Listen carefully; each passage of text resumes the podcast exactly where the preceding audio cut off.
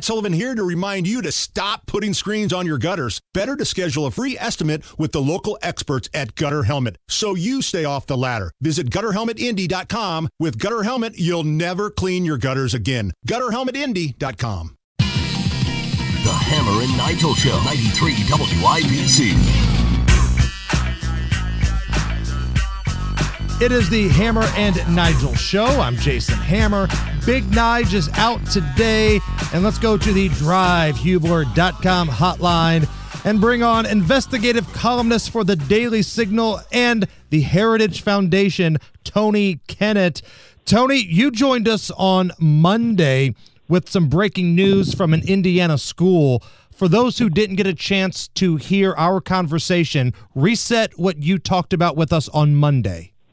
Absolutely. So, breaking news coming out over the last couple of weeks that the South Madison Community School Corporation, that's in Pendleton for those who don't know the acronyms, uh, they have uh, really upset a lot of their teachers, a lot of their counselors, and a lot of their parents because the administration, that being the superintendent and assistant superintendent, have been ordering the counseling staff to send emails to parents and, or excuse me, to send emails to teachers in which uh, they tell the teachers that they are to keep any gender support plan language away from parents.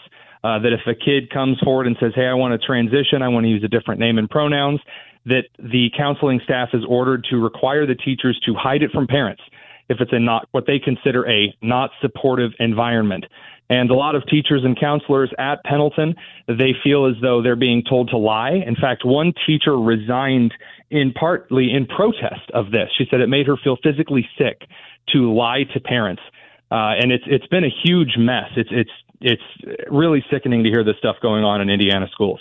And Tony, the thing that sticks out to me is since we had that conversation on Monday, our inbox has been flooded with parents and even some teachers who wish to remain anonymous saying, hey, it's not just happening in Pendleton, it's happening in our school district too. Well, if that's the case, please, by all means, contact me at tony.kinnett, K I N N E T T, at dailysignal.com. I would love to speak with you as soon as possible. If you are a teacher, you have whistleblower protections in the state of Indiana. This is not some settled state law. Don't let any LGBTQ advocate, like the one the Pendleton School Corporation hired, tell you any differently. Uh, there is no reason under FERPA that the school can withhold information of a medical or a counseling nature as far as a plan for a student from parents. Parents have a right to know what's going on with their kids. And furthermore, teachers should be working with the home, not against it. And a lot of teachers and counselors are very against this. Uh, this needs to be exposed because this kind of garbage needs to stop. So, again, you've got teachers and counselors at this school flat out saying and writing it down. You've got the documentation. You've posted the emails in your article at Daily Signal saying they're going to keep this from the kids' parents. Have we heard from any officials at the Pendleton Heights School District since this story broke? Uh, in a roundabout way. So the legal counsel uh, from Church Churchill and Antrim, that's the uh, legal group from Noblesville that uh, the South Madison Community School Corporation hired, advised the superintendent and the assistant superintendent not to speak to us under any circumstances, which is very cowardly and it's a very bad way to address a situation, but that's the way it is. I have spoken with some school board members. I spoke with the school board president, but he refused to go on record and made up a very silly excuse as to why he couldn't comment on policy.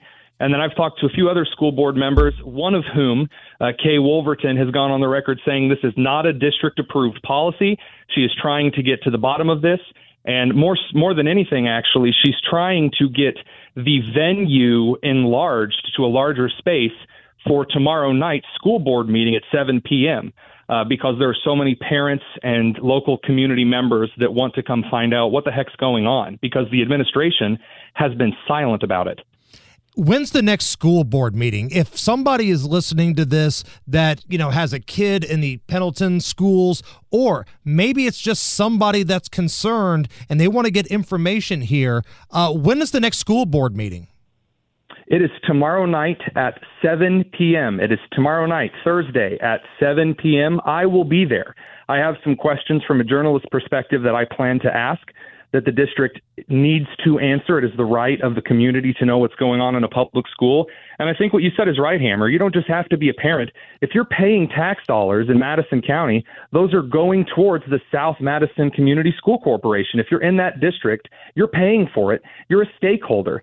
These things need to be answerable to all people, whether you support it or not. I mean, hey, if you support gender support plans, put it up on the website with the rest of the documents. Don't hide them from parents and community members like we're not mature enough to handle the information. You're not special.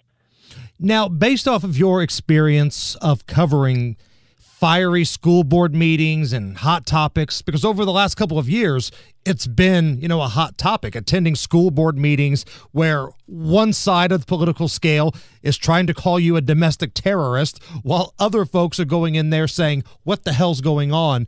What can people expect when they go to uh, this school board meeting tomorrow? Let's say somebody's listening, Tony, that's never been to one of these before. Well, you're going to show up at this present time to the South Madison School Corporation or Community School Corporation Administrative Building, and uh, you'll park. You'll head on in. They may have you sign if you want to ask a question. They may ask, say like, "Hey, here's where I'm from. Here's you know my name," so that they know how to address you. And then you basically come in and sit down, and then they start going through the meeting minutes at the beginning. They'll, you know, bring everyone in, the school members, the school board members, excuse me, will be sitting up there. The superintendent should be up there. And they'll just kind of go through an orderly process until it gets time to go to the public comment section, in which they'll outline some kind of rules for it. And then you should get right into it. I'm not expecting you know, any of the crazy nonsense that I'm sure the Indiana State Teachers Association and Jennifer McCormick will claim about this school board meeting tomorrow night. It should just be a place for community members to express their concerns and seek answers from the school board. Tony Kinnett joining us here on the Hammer and Nigel show. Tony, one school district that has certainly had their fair share of high profile school board meetings, among other things, was Loudoun County, Virginia. This place was like ground zero for the culture fight between parents and teachers and administrators. There's a story coming out of Loudoun County that the grand jury reporting that educators were looking out for their own personal interests over student safety in Loudoun County. Take me through this. Uh, so Loudoun County has become one of these school systems that everyone has realized has been trying to pull the wool over parents' eyes in the last couple of years. Uh, there have been several high-profile cases out of Loudoun County. For example, uh, there were several sexual assaults against student uh, student to student sexual assaults, many involving uh, LGBTQ situations in bathrooms and locker rooms that the school tried to hide from parents. In fact, the parents of those victims, they really tried to shuffle these cases away. And it's cases like these that have come under scrutiny, and they found that a lot of teachers have known about these incidents. And instead of reporting them to parents, instead of reporting certain things that mandatory reporters would be required to not just tell the school about, but child protective services in general, if any case of abuse is going on, a lot of these teachers simply opted to look the other way uh, because they didn't want to bring any attention to themselves. And that is more than anything, that's sad uh, because that shows that people are more I would say, more prescient towards being comfortable rather than towards serving their kids. And those are the last kind of people that we need in our schools. Yeah. And the thing that really is problematic is that Loudoun County, they just got caught. You know damn well, Tony, this type of crap has probably happened in every state in America. It's probably happened here in Indy, but Loudoun County, they just happened to get caught this time. You said it yourself. After we reported on this story on Monday, you guys started being flooded with messages from parents and teachers around the state saying, "Hey, comma, this stuff is going on here at this school." And they start providing you evidence and examples. But if you try to bring this stuff out into the public, so many will tell you it's a nothing burger. It's not a big deal. Nobody cares. It's actually just Republicans being domestic terrorists. That's not the case. This is a situation where we've allowed apathy to ruin the public education system by hiring those who have their own interests at heart rather than our children's. So, Tony, for those who have been uh, keeping track of your career, tell me about the places you're at right now.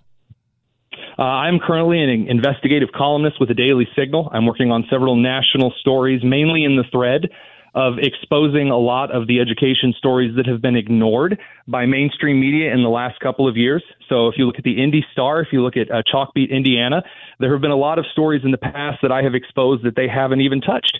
And it's because they have a political narrative, they have a political motive of only promoting education stories that benefit their policies.